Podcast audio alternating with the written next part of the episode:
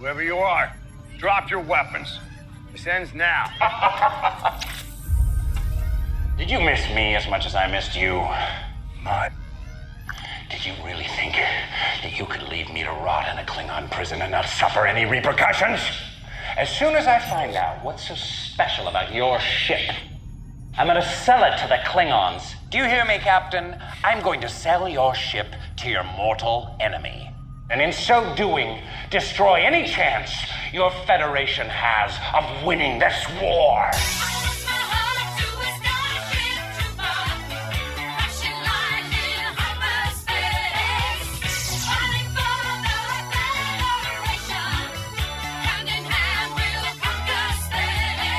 Hey everybody, welcome to um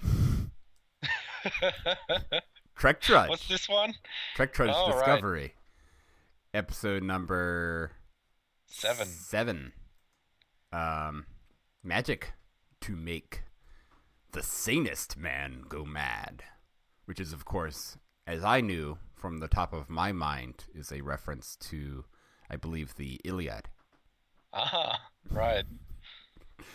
I'm joined today, of course, by my co-host, um, partner in crime, Trek crime, like much like Harvey Mudd, criminal, uh, James Sheaves.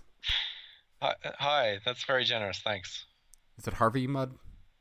It's it's it's Harvey Harvey Dent, Harvey Yeah. Denton, Fen, Fenton. Uh, We're off to a really good start here. Do you think I should Yep. start over again, or is is all that good? No, we're doing great. This is all. This is. Um. I mean. Uh. Some of the reviews that I've seen have adopted the time loop mechanic uh, for the Mhm. for the review itself as a kind of like meta touch, which is like that's real cute and all, but it actually makes the review very annoying to watch. Yeah, that sounds uh sounds really, you know, that sounds sounds really self indulgent to me, like un- almost borderline unprofessional. So if it's all right with you, I'd just like to keep time going linearly Yeah. if Well- we can. So my first take on this episode, and just as a uh, reminder to the audience, this is a classic um, format of a uh, time loop where we're repeating the same events multiple times, Mhm. trying to Yep. use repeat um, repetition of the event to learn our way out of the problem. Um, my initial take is that I, this is, to me, a, a very interesting spin on this concept because I don't know if we've ever seen this um, format used where the um, primary protagonist was not the one that was sort of in the know with regard to the Yeah. time loop, where we're seeing glimpses of the time loop, but we're sort of in the role of the passive um, stooge that doesn't really Yeah, understand. kind of. hmm Um, so in preparation for this one, I went back and I rewatched all the other time loop episodes of Mhm. all the other Star Treks. Uh, so obviously the most famous one is uh, Cause and Effect, Right. um, which which features Captain Frasier of the starship uh, Cheers. Yep. Um, uh, and I, I forget why I was mentioning this. Oh, right. Um, uh, Doctor Crusher is kind of the protagonist of that episode. Like most of it kind of follows her figuring out that it's a time loop, and she experiences deja vu. In Mhm. in, in the, the physics of this one, there's no deja vu. No one remembers anything except for Stamets, who has special DNA. Yeah. Um, They might have started to remember after n iterations. I think Yeah. we only got a total of 54 or 56. Um, probably a few more. yeah. Um, and uh, why was I talking about Dr. Crusher? Because she. Okay, I don't remember. She was Um, the but- one that was getting the deja vu. Does this mean that she's maybe related to Stamets? Yeah, she's she's uh he's he's her grandfather. I mean, I think being a doctor is a hereditary trait. That's true. And Yeah. he's a doc. He's, I mean, he he's not a doctor, but he's um, in a, a relationship with one. Right. That's that's science. So yeah, so they produce babies hmm from that relationship because Him that's how. and my so-called life have a baby. Yep. I'm pretty sure that would be probably possible by now to have two, like make a a, a a baby out of two male sets of DNA, right? Oh, it certainly wouldn't be for lack of trying. Because you could inject the you could inject the um, the the genome of Mm. a male sperm theoretically into a an ova, and then Yeah. you know get rid of all the Yeah, just wipe out all the icky females. useless female DNA. right. then you have the perfect child. Like he just loves hanging out and playing sports and and uh, you know uh, be, just being a all around rough and tumble guy. Sounds really great. Yeah. Um, And and somehow from that you get Doctor Crusher eventually. so, what other Oh, yeah. uh, time loop I- episodes I- are there? Um, well, Voyager did one which was kind of, the time loop was only part of the episode, and the rest of the episode was uh, Captain Janeway experiencing the afterlife. I don't- think I ever saw Because of- that one. I mean, like, of course, you you always die at the end of time loops, right? Because the ship blows up. Um, uh, and so, like, they, I think they figured, oh man, we can't do another time loop episode. People like, it's just you know the same plot recycled. So they p- thought, oh, let's uh, let's have this other stock plot if she has to she has to move on to the hereafter.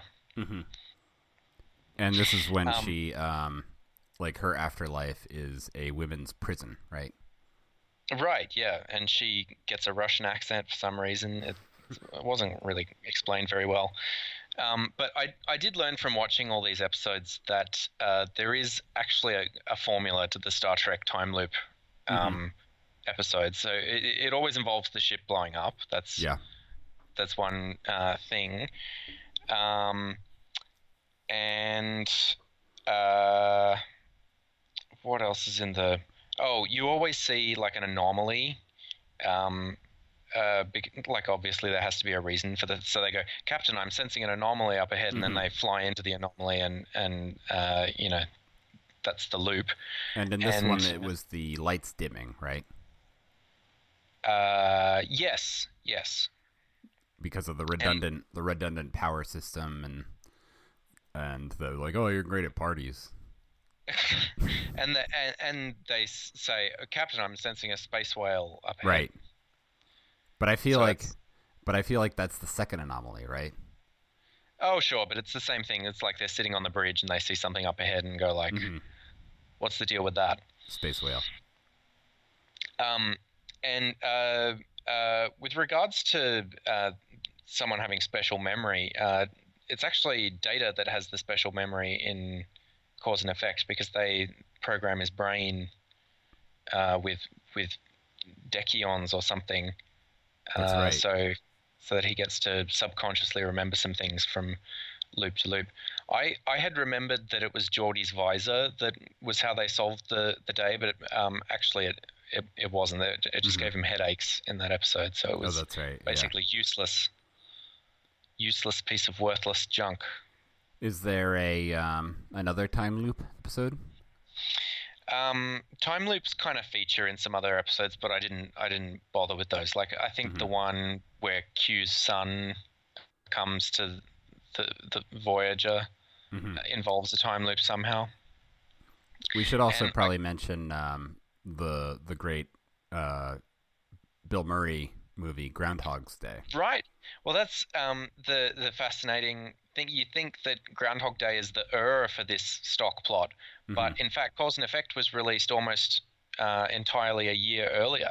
Yeah, So Star. Trek is uh, boldly going when where no one went before, apparently. Mm-hmm. Can we see any of the um, the uh, uh, structure in Groundhog Day that we see in these episodes? We, I think I've heard a theory Mm-hmm. that the so the equivalent of the anomaly would be there's a theory that early in the movie Bill Murray gets hit in the head with a snow shovel, and Oh. maybe that's what uh, somehow triggers the time loop in terms of like he got some kind of brain damage. That doesn't really make sense though, does it? I don't think so. I don't see how you could learn French after being hit in the head with a snow shovel. Yeah. Well, there are stories of people uh, miraculously learning, That's right, learning yeah. French. but then it So- turns out that in most cases, those people are just speaking gibberish, and the people that yeah. reported it just didn't know French. It's anecdotal nonsense. There's also a recently released horror movie, which is essentially a carbon copy of Are you, Groundhog Day. are you thinking of Triangle? Oh no, this is even more recent. It's Yeah. the Death Day. Happy Death Day, Yeah, yeah. which is about a Right. Well, a sorority um, co-ed Mm-hmm. who um, repeats her birthday, the uh, the day on which she's murdered, and has many attempts to solve the crime. Yeah. Um, one of the uh, an interesting wrinkle on this is that every time she dies, it it it uh, sort of damages her body a little bit more, so she has a limited number of uh, attempts before she Ow. permanently dies. It's a little a- bit um, iffy because twist. like she'll she'll like explode in a car accident, and then like, well, what would the damage from that be? Like complete incineration and obliteration, but it it seems to be just shows some like liver damage or something. So, but Okay. another another interesting thing about that movie is uh is that apparently Groundhog's Day Groundhog Day is a movie in it and the, her companion knows about Groundhog Day but he doesn't bring it up until the very end of the movie. That was, um, I, I guess he was trying to be considerate of her feelings. Yeah. Well it was it was like a cute like aside at the end. But then like but it probably would have helped like the story somehow. Hmm. Anyway. Time loops. Time loops. Lots of time loops. Can we Um, quickly So, get into the feasibility of time loops in reality? okay. Um, Do you think there's any uh, any uh, precedent or possibility of time loops being a real thing? hmm, Well, there is the theory of the Mobius. No, no, not plausible. No, that's a Mm-hmm. Okay. that's a that's a Worf line. I found it um, to be one of the, the most awkward lines in all of uh, the Next Generation. Is his his line about the theory of the Mobius. Is It's it like more what- awkward than what- his? what- Uh, sorry, go ahead. What journals have you been reading where they where they have the theory of the Mobius, Mister Worf? It was probably in one of his like uh, Klingon Men's Health magazines. They're just padding it out. Um, I was gonna ask if it was more awkward than his Neutrogena T gel commercial. Um, I, I- I'm gonna go with less awkward. Okay, you've seen the Neutrogena, Neutrogena T gel commercial, right? I'm familiar with uh, such products. I had no idea that uh, our our friend Mr. Worf had um, advertised one. Well, I'll tell you how you can find it. I actually, there's a um, thread in the Star Trek shitposting group um, in which you commented. I saw your name, and I responded with a link to the Worf Neutrogena T- T-Gel commercial. So if you Huh. dig that up, you'll find it. Sometimes I um I turn off notifications on those posts Yeah, they just because otherwise I'll be bit, uh, bombarded with comments all day. Yeah, I, uh, I, I, ha- I have to do that pretty frequently. So, Um, how does this episode play out? with a lot of uh, Wyclef Jean, Right. and he's he's he's canon now in Star Trek. So I let's talk about that as the party. So I feel Right. that this is the first time we've seen a party in Star Trek with sort of contemporary music. What This would the, the- equivalent of this party be in today's day and age? Like, would this be like the party in like Titanic, where everybody's listening to like fiddle music and doing like jigs, but like in current modern age? Um, so uh, this is like what twenty two sixty or something. Mm-hmm. So that's 250 years in the future. Okay. So what was 250 years ago? It was like the 1750s. Uh, yeah, like, like fife, a lot of fife music, probably. Yeah. Um, look, I I I probably ain't gonna come to that party if you Mm-hmm. decide to invite me. So Sorry. I mean, I think it leads to questions about sort of what the nature of popular culture is within the Star Trek universe. Yeah. Um, I think there's an argument to be made where it seems that as we enter the sort of information age, that nothing ever seems to get out of date. Like it seems like sort of appreciation for 80s music and 90s music and 2000s Mm-hmm. music, for example, is all sort of just coexisting simultaneously. Maybe that trend Yep. will continue and nothing will ever truly be dated anymore. Yeah, it'll continue for 200 years. Yeah.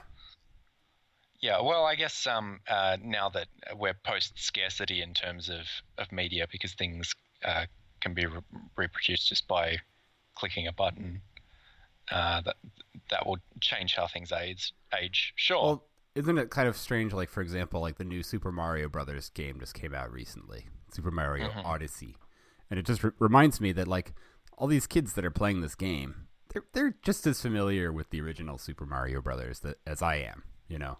Mm-hmm. But it came out thirty years ago, so Mm. this is this is something where it's just like pop culture will just continue to compound on, on itself, but nothing will go away forever. uh, gosh, you make it you make it sound so grim.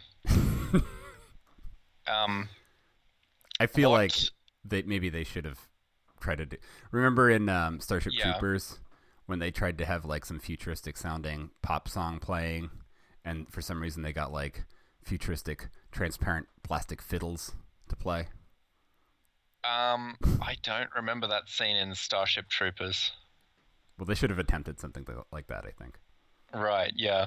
It's it's hard, you know, because you want shorthand, particularly when you're gonna have to play this sequence, you Yeah, know, a, a dozen times over the episode. Uh, but then the the you're gonna have Wyclef Jean assaulting you a dozen times over the episode.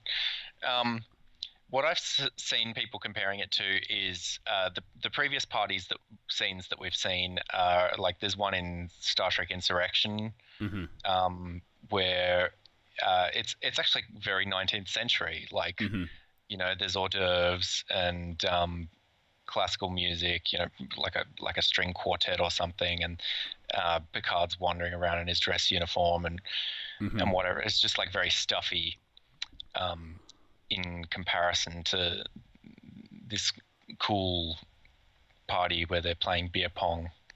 Yeah. Um, uh, and you know what? Um, it, it's it's probably more plausible that they'd be playing music from the 2000s than you know music from uh, whenever Haydn was alive. Yeah, that's. I think that was like a, a running joke that I always had with uh, my brother when we, we we would watch Star Trek: The Next Generation. Like, what would classical music really be in the 24th century? Like, would maybe it would be just as likely for Picard to go into his ready room and start playing some like classic gangsta rap music as it is he would be playing Haydn or or Beethoven or something. Um, That's probably a little bit off because I think gangsta rap music would probably be more the equivalent of like folk music, um, or like like uh, like I was saying, like the Titanic, like more more of like a like a, a people's music, Uh, right.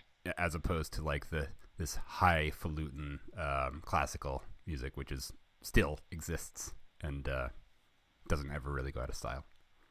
hmm Um, uh, and um, the the existence of the party and, and Burnham not being very much fun at the party, um, uh, that already provides a little kind of uh, contradiction with with the tie-in novel Desperate Hours that Oh, I finished Wow. reading. Because she's actually supposed to be pretty good at parties in, in that one, and it's Saru that's bad at parties. But um, uh, I, I, I guess just retconning it, uh, it, the parties that were described in the novel were probably more of the Captain Picard wandering around listening to Haydn uh, Yeah. variety than the beer pong Wyclef Jean. Yeah, it sounds like maybe those were like more like um, official gatherings as opposed to like fraternizing. Like, Mm-hmm. Yep. I just realized I was really far away from my microphone. Sorry. Sorry, audience. Really, un- really unprofessional. Now we're getting up close and personal. Yeah, this is much better. So we get at some Fun- romantic Fun tension parties. Yeah. building. Um, uh, I didn't take any notes about the romance plot. It's it's cute though. I guess it's nice. Well, I wanted to share some uh, an interesting article with you from Entertainment Entertainment Weekly, circa July twenty seventh, twenty seventeen. hmm and um, listeners will will clue you in, but I'm just going to send it to uh, to James first to um, Mhm. to get a reaction here. So I'm going to send you the link. Oh, cast three actors as Klingons, and we have I think that's Chris Obi, Mm-hmm. uh, Mary Chieffo, and oh, is that Shazad Latif? uh, looks like him, doesn't it? It's Hmm, not. Awfully similar. It. I don't think that it's. Um, what's the other guy's name? The uh, Pakistani serial killer. uh, Javid Iqbal. Um, no, no. Um, uh, there was a there was a reshuffling of the cast, didn't you know? Okay. So so you're saying that this guy is not a Klingon? Well, clearly not, because you can see that he doesn't have uh, a funny forehead. Right. Not He's in a this. human man. not in this this picture. I mean, none of them have funny foreheads. Um, Is this not Well, a he- smoking gun that um, Tyler is a Klingon? he um, well, he looks like my favorite human, Ash Tyler. He doesn't. He doesn't look like, you know, my favorite Klingon, Voq. Voq. So wait, No, so you're not so you're not saying this as a smoking gun? No, come on, come on. He's Cast a human three man. Klingons. You can trust him. They cast him as a Klingon. They cast this guy as a Klingon, and then they All right, I'll- covered it I'll- up later. He's clearly he's clearly a Klingon. I'll take Okay. it um, under advisement. So just I, just to bring the audience in, um, there's a an Entertainment Weekly article released in um, July 27th, 2017, with three Star Trek Dis- Discovery cast three actors as Klingons. The three actors are Chris Obi as T'Kuvma, Shazad Latif, um, who will play Kol. Wait, so who's Kol? Kol is the guy who um, took over from Voq Right. So he's not Kol though. from the House of Kor. I, I Shazad don't think so, unless you want to make that another twist. Is what Tyler Asher? Is that his name? Yeah, Asher Schna- Tylerman. So Shazad Latif was clearly originally cast as a Klingon. Um, whether or not you want to interpret that that he is actually Voq, I suppose, uh, is still up to uh, interpretation. But uh, Interpretation. Yeah. we'll see. I I, We'll I thought you would have a stronger reaction to this, James. I thought I, I thought this was really a smoking gun here, but uh, All, all will become clear later. yeah. Or may, maybe it's going to turn out that he was Kol all along. Yeah, that would be that would be a really fresh, exciting twist. So we get some further the I think we pretty clearly see the first time loop. Um, because we we get a scene with um, Stamets sort of being his uh, new kind of blissed out loopy self in the very 1st Uh-huh. iteration. Yep. And it isn't until Um, the second iteration where the first thing that's amiss is that um, Burnham and uh, Tyler do not crash into Stamets as happened in the first loop. Yeah, and um, it's he says, uh, "Why would you apologize for a random act of physical interaction?" Mhm. Which um, are we uh, are we are we going to put a moratorium on Kevin Spacey jokes? no, I know. No. It's just it's it's it's uh, an unfortunate coloring uh, element Yeah. uh, for the series now. I think. Yeah. Well, it's it's uh, it's it's it's a little bit uh, unfair to associate the victim with his victimization, I suppose. It's It's true, but um, remember who we didn't elect president Right. and who we did. Right. That's that's very true. That's very true. So uh, it's it's uh, m- m- merely a sign of the times we are living in. Yep. And um, Um, I'm sure there are a lot of uh, celebrities and powerful people, by the way, that probably did a lot worse things than Kevin Spacey did on that night. Not to Well- not to excuse Kevin Spacey, but it's I just- mean, yeah, like uh, like Corey Feldman's got a Kickstarter now. Uh, Right. Because the other the other Corey was like raped by some guy who presumably is still working. yeah, that's a, that's a weird story because it was um, John Grissom is the name he named, right? Oh, okay. I didn't know he he He named a the name.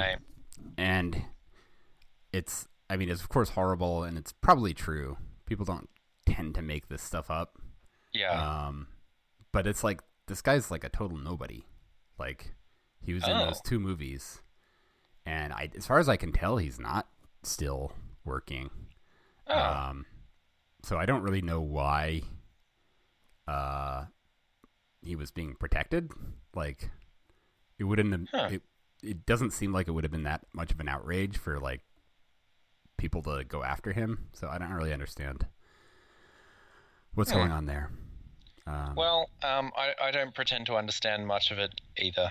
I'm just um, very disappointed that um, uh, turns out that that uh, some of those entertaining people uh, do do some not great things sometimes.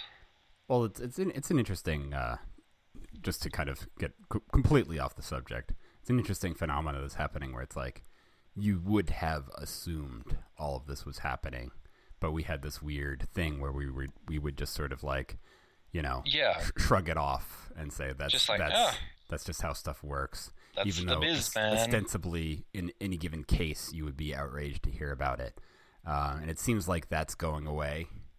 Like right now, there's a petition to bar Casey Affleck from um, presenting the Best Actress um, Mm.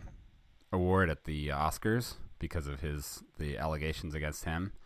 But like just last year, you know, he had these these pretty you know gross allegations against against him, but he still got to do this like victory lap Yeah. and got an Oscar and like every you know everybody was like, oh well, you know, got to separate the man from the performance or something like that. Yeah, like Roman Polanski, etc. Yeah, and it seems like that's that's actually going away in a very sort of real and organic way that isn't just like paying paying lip service to the right thing whilst continuing to, continuing to do the Yeah. wrong thing. Brave New World. Yeah. Um, um, meanwhile, back on the spaceship uh, Discovery.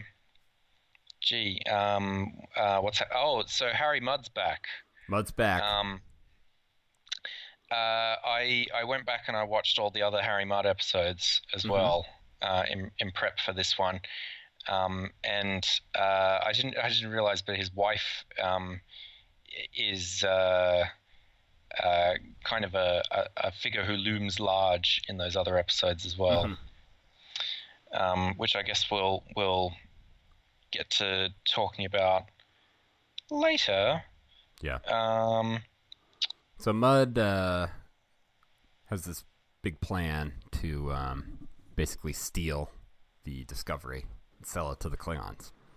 yeah, Uh, and he does this by hiding a spaceship inside of a space whale, um, and and using a time crystal to reset Yeah. the timeline repeatedly until he knows everything he, everything he needs to know to steal the ship.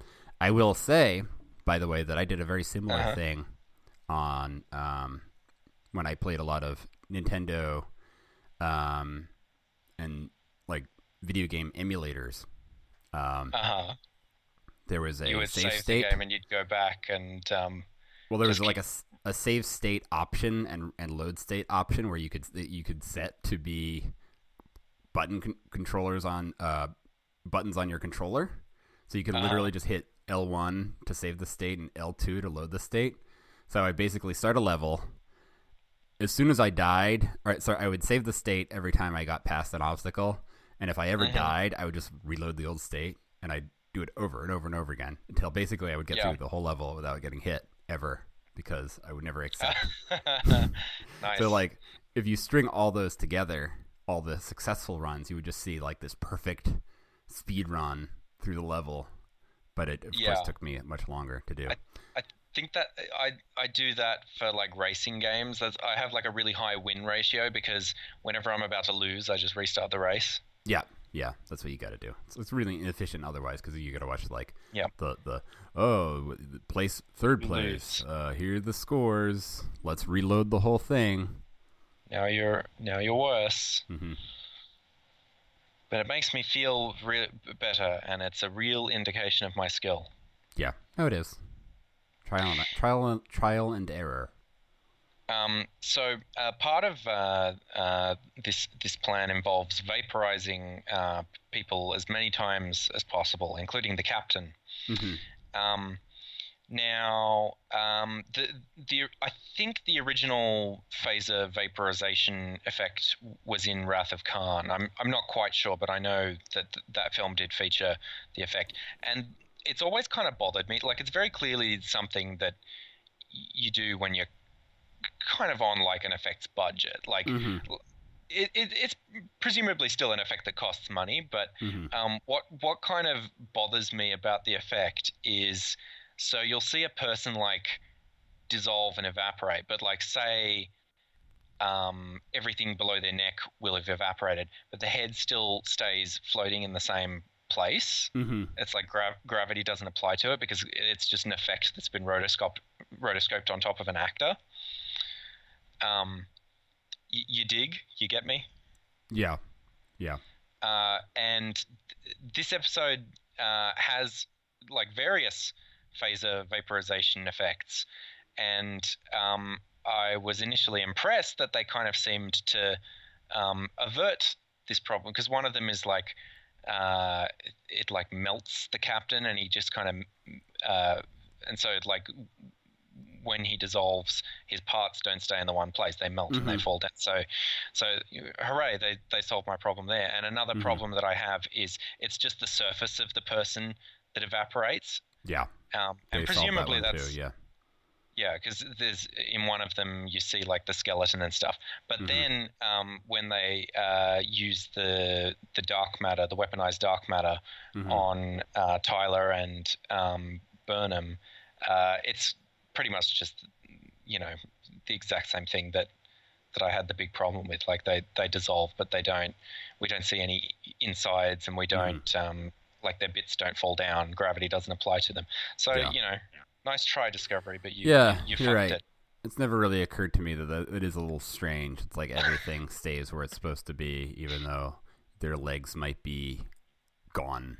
Their their head is still floating there somehow. Maybe the maybe the explanation is that it just happens really quickly, but we're Really just quickly. seeing like a really slowed down version of it for for like uh just for for Mm. our own benefit or something. I think it's it's also possibly due to like ratings reasons because like I mean like you know if you vaporize someone and you like oh there's no guts and uh, no no bits like fall off then you know it's violent but it's it's okay Yeah, it, it's almost just like erasing them from the show rather than actually killing them. yep so you know that's that's that's my spiel on that bit So Um, Mudd um, blows up the ship. Um, is this, this is probably the earliest in any of the series where the ship has blown up. Am I mistaken there? Yeah, I guess so. They they they blew up the Baran, not the Baran, the um the sister ship. So The we have seen. Oh yeah, no, no, not the we Shenzhou. have seen a uh, Discovery-esque ship blow up. hmm Um, But I'm talking about the like the ship. the Discovery Yeah. versus or The the. Enterprise, Enterprise or the Voyager. Is that what the ship was called in Voyager? Um, it yeah, it was called the Voyaging, the USS Voyage.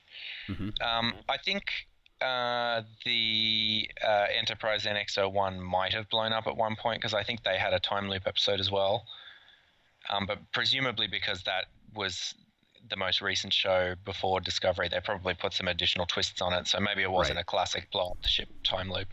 But what I'm saying is, I think they've all blown up, but this is probably the earliest in the series where it's it's blown up. I think it took a while for the Enterprise to blow up in the next generation, for example. Oh, you mean the earliest in the particular series, right? Yeah, uh, Cause and Effect was a very late um, episode. I think like season four or five or Yeah, something. it just seems like they're getting that out of the way pretty quickly. Like Right, the ship has been destroyed now.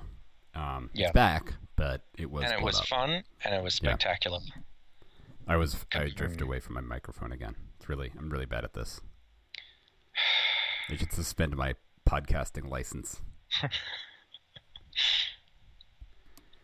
It's a. Uh, it was like uh, a another Crossfield class starship that was blown up. Crossfield, yeah, The that's USS the Glenn. name. Yeah. that was a um, uh, a test pilot, a United States test pilot. I understand The Crossfield. the, the guy Crossfield. Oh, the name. Okay. It's like you know you got to name things after things, right? Yeah. Um, I I thought I guess it's just a function of um, oh we have to fit this many vaporizations into the episode, but golly, people seem like awfully willing to just kind of face their like instant annihilation Yeah. in this episode. I think that's an interesting.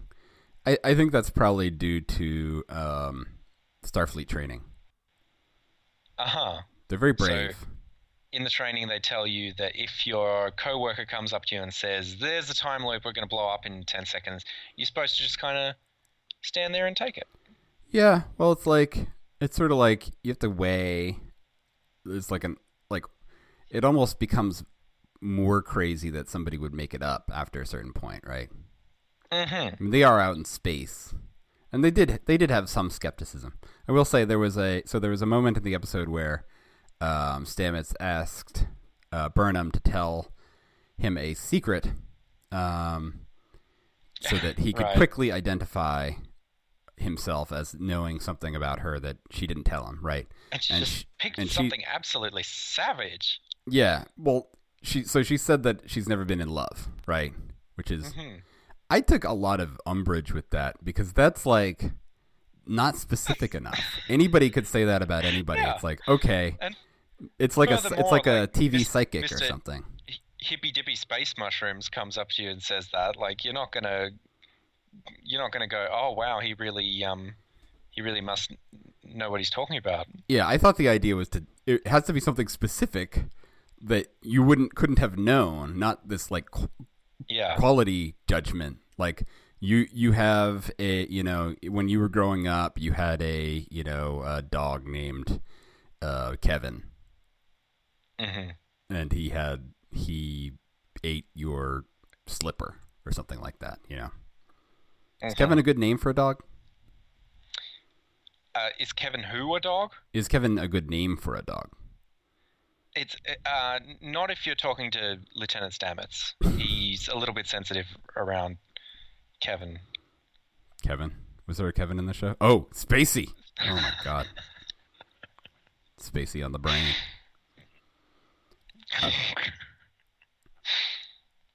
This is apparently the first um, episode of Star Trek in general that has not had a teaser before the credits. Oh yeah, I yeah that was weird. I didn't really get the reason for it. I guess um, uh, just with the structure of the time loop, that's the only way that they could make it work. Yeah, I think they could have had easily had the uh, the first like um, party sequence happen before the credits. Um, but then it's like there's really nothing much to kick us into the credits. Like, oh, there's a space whale. What? And then the credits. Yeah, it's a like kind of a bit long for a teaser. Yeah. So like, there's there wouldn't be much to show there Yeah. without spoiling the episode. Well, what they did for cause and effect was they just skipped to the the ship blowing up. Um, for for the opening. That's right. For And the it's like, cold open. what? So they couldn't Yeah. do that again. And then, yeah, it's just flying through. And, and you watch that episode for the first time and you go, wait, what? th- th- th- They played the episode wrong. hmm There's been an there's been an error. A Yeah. mistake has been made. But then you It all- realize All they're becomes just- clear. They're having fun with you, and they're having fun with with science. Yeah, the theory of the Mobius. hmm Neutrogena T gel. Um, Should I play the As- T gel commercial for this podcast? absolutely. You I could like play us out with that or something. yeah, I will Um, dig it up here. I uh, was uh, the the the Gormagander kind of seemed like something that we would have heard of before, like space. Well, I know we've encountered spacefaring species before, um, but uh, th- this was a new one. Yeah, I mean, if there if if you set up a that spacefaring creatures can exist, then you can just sort of assume that there are different varieties, right? Yeah. Um, I heard some people say um, uh, that uh, it was really dumb to beam the Gormagander into an Earth level gravity environment on the on the ship Mm-hmm. because it's a zero G creature and that would just you know cause damage to its organs because it wouldn't be used to existing in gravity. Yeah. Um, but the writers of the show apparently also thought of this, and I only got this on my second viewing because I was watching with headphones. Mm-hmm. Uh, there's some very quiet dialogue just before they go down to the the shuttle bay, where some background uh, bridge crew members are talking to each other and say, "We can also decrease artificial gravity in the cargo bay." so, so they thought of that. They did, but except for why wouldn't people be bouncing around there then, Um, or floating? They're just uh, they're very graceful stuff. Magnet personnel. boots. Yeah, right. It's magnet mag- boots. magnet boots. You could localize the the gravity Mm-hmm. around people, maybe. Yeah, there, there does seem to be a lot of like localized technology in this. Like Mudd will Mudd takes over the computers, and he's able to sort of wave his hands and teleport people in specific spots Right. with like hand gestures and things. Uh, very grisly when he um, uh, beams uh, the captain into space. Yeah, yeah, that, that, scene, that was actually pretty good. I thought that that scene that was because like like that's that's the the kind of thing. Like I I think I was talking about this with like the all the Klingon corpses floating in space. You just never actually see people out in space or like you know are you're you're you're not frequently reminded of the implications of being out in space in Star Trek because they're just always in a ship, you know, or and if or things just vaporize and blow up. But like like uh, yeah, it's there's no there's no oxygen out there. That, that'll that'll kill you. Yeah. Um, one of the uh, throwaway lines is that um, uh, Mudd had used the time crystal to rob a Betazoid bank, hmm which is just kind of like, oh yeah, right, like do some loops and. But uh, if you think about it, Betazoids can read minds. Yeah, that's Which is an that's a good additional- point. Complicating factor. Yeah, I would but be interested to see a writer write their way out of that problem. I mean, I feel like that would be easy. You could just like say, ease like you can write a line from Mudd where he's like, "Oh, I used a a uh, Ferengi brain dampener or something like that," and it's like, "Yep. "That's it, Right. problem solved." We hadn't met Ferengis yet. Okay, let's let's change for how about Romulan? Um, uh, the, there's a couple of species like the the Xindi from Mm-hmm.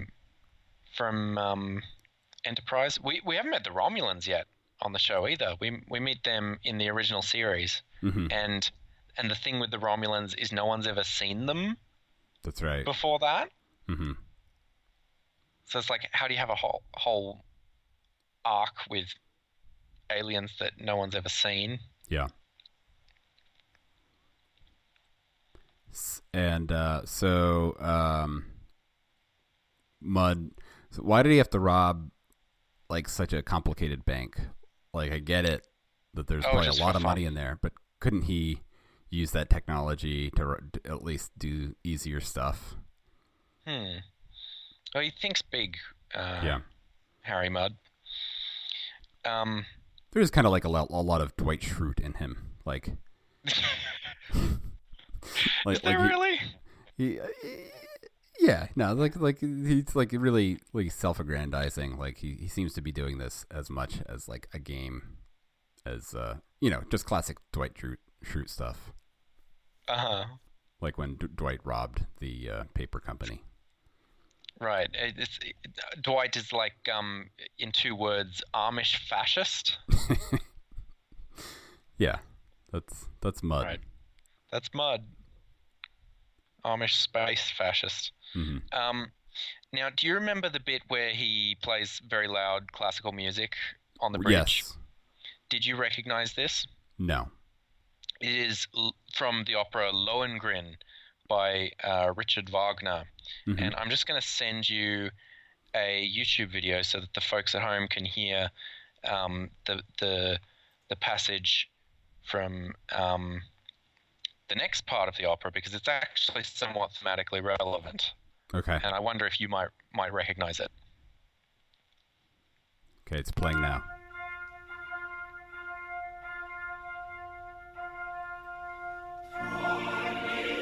Does that ring any bells at all?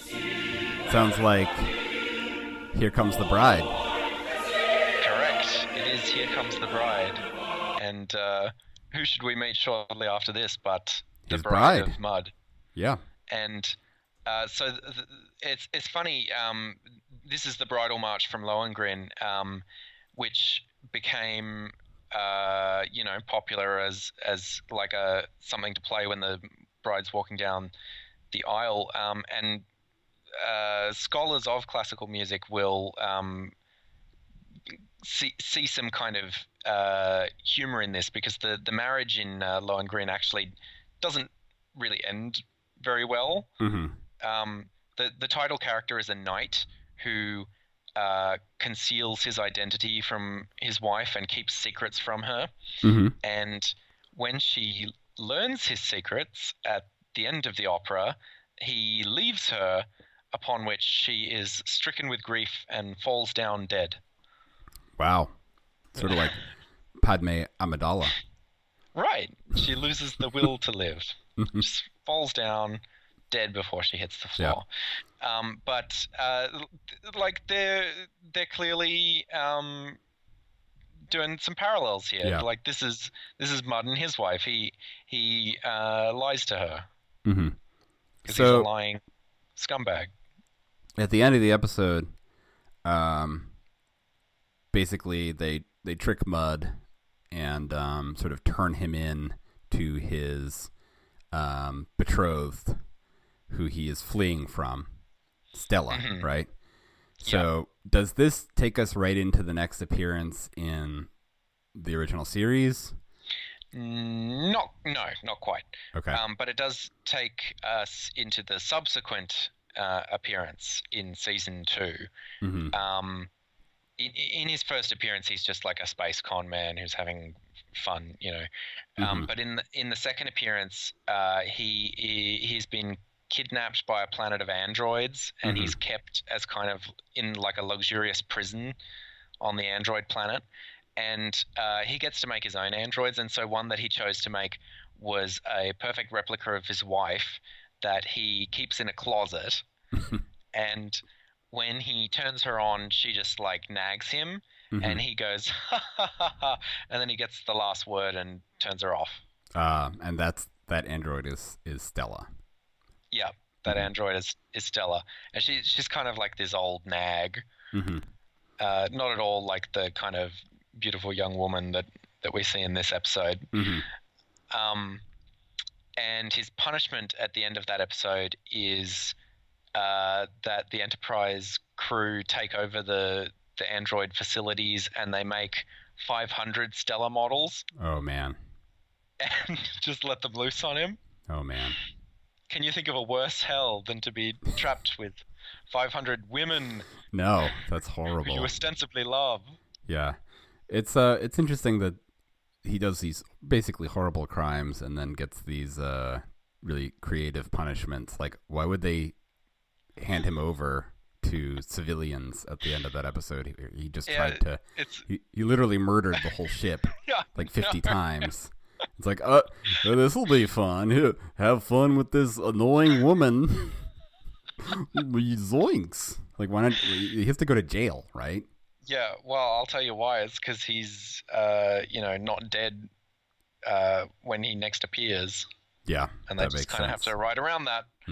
Do you think he'll he will appear again in Discovery? Um, I, th- I like people have said that oh they expect him to appear again. I think his arc is done. Yeah, it seems to be Like you know, done. what else could they do with him? Like oh he gets another crazy gadget and takes over the ship again. Like you know, yeah. Well, that's what I was wondering. It was like it seems like they sort of tucked him away and from you know into where we're next going to see him, uh, and maybe not exactly the case, but sort of sort of connect at least added the connected con- connective tissue to the next version or something like that. Mhm. Yeah, well, we'll see. I, I wouldn't be surprised if he turns up again, but um, I I think he's pretty much uh, uh, played out his his hand. It's like yet again we just run into the prequel problem where it's like there's only so much you can do Mhm. in this limited time before you get to the next version, and then it's like, are you overlapping it? Are you changing things? And you know, not not to not to harp on that, but again, st- stop making prequels for Christ's sake. It's it's not it's not a good way to tell a story. Right. No, we we want a uh, like an Enterprise F series with Yeah. um, Captain Riker. Like, uh, Why don't they jump another 200 years into the future? That's what they did for Next Generation. prequels and stop making sequels. Mm-hmm. Just make new things that are different. No, I don't agree with that. I like I like sequels. Don't do that. I don't like prequels. Um, uh, this is a, an interesting note about something that we weren't talking about. Um, did you know that the episode Cause and Effect was directed by Jonathan Frakes and written by Brannon Braga, Mhm. who are both obviously Orville defectors? Yeah, I um, Um, I mean that's not that notable because I guess not. they both did that for lots and lots and lots of episodes, right? Yes. Um, um, do I remember hearing that Frakes was gonna direct a Discovery episode? I wouldn't be surprised if he did. I, mm, yeah, I just he, don't he directed one of the movies. Know that or not? He directed uh, two of the movies, pal. Yeah, two of the movies. Yeah, So um, we have three.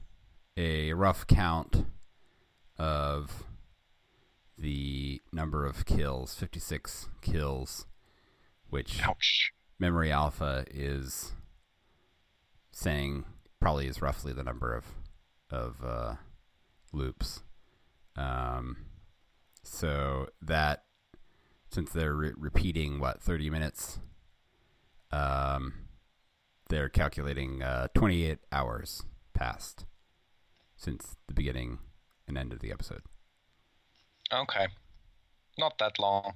no In Cause and Effect, it's like uh, 16 days. mm-hmm In the Groundhog Day, it's more than 10 years. mm-hmm So um, they lucked out. yeah not I bad guess. Just they were lucky they had uh, had Stamets I guess it was a it was short increments as well. They had a half hour loop, whereas Mm-hmm. uh, usually it's a day. So um, I think we've uh, pretty well I covered it. Is there I think anything we've uh, looped this loop. anything we missed? Should we just start over again and just like Yeah, let's go back to the start and um, um, we'll learn a little more each Okay. time we do it. Hey everybody, welcome to Trek Trudge Discovery episode. What is the episode? I can never remember. Episode eight, seven. This, it's episode seems seven. this. I'm getting a little deja vu here. Really? I'm getting uh, a nip nippok. Yeah. What is? I don't know what that. That's uh, that's the the Klingon word for deja vu. Oh, I thought it was a uh, a Mobius Mo- Mobius loop. No, that's that's only a theory. Okay. Here. Okay. So we're done with this. How about I play the um the Neutrogena, Neutrogena T gel commercial? I'll send you All the link so you can watch it while I'm playing Thanks. it here, because I still don't have a good um you know like way to play my audio onto Skype because I'm not not good at this. Not good at this. Here we go. Then Send who you the. Hyperkeratosis. Symptom. Ooh, those sound like some Hyperkeratosis. unpleasant Symptoms. symptoms. Persistent, itchy, flaky scalp.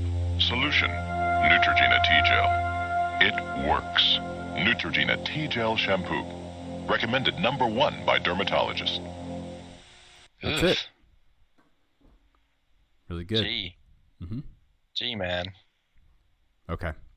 That's Well, that's done. what what a great time we've had. Yeah.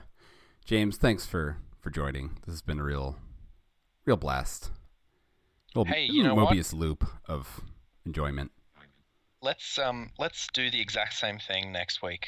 Okay. With uh, with the episode um Civis Pacem Parabellum.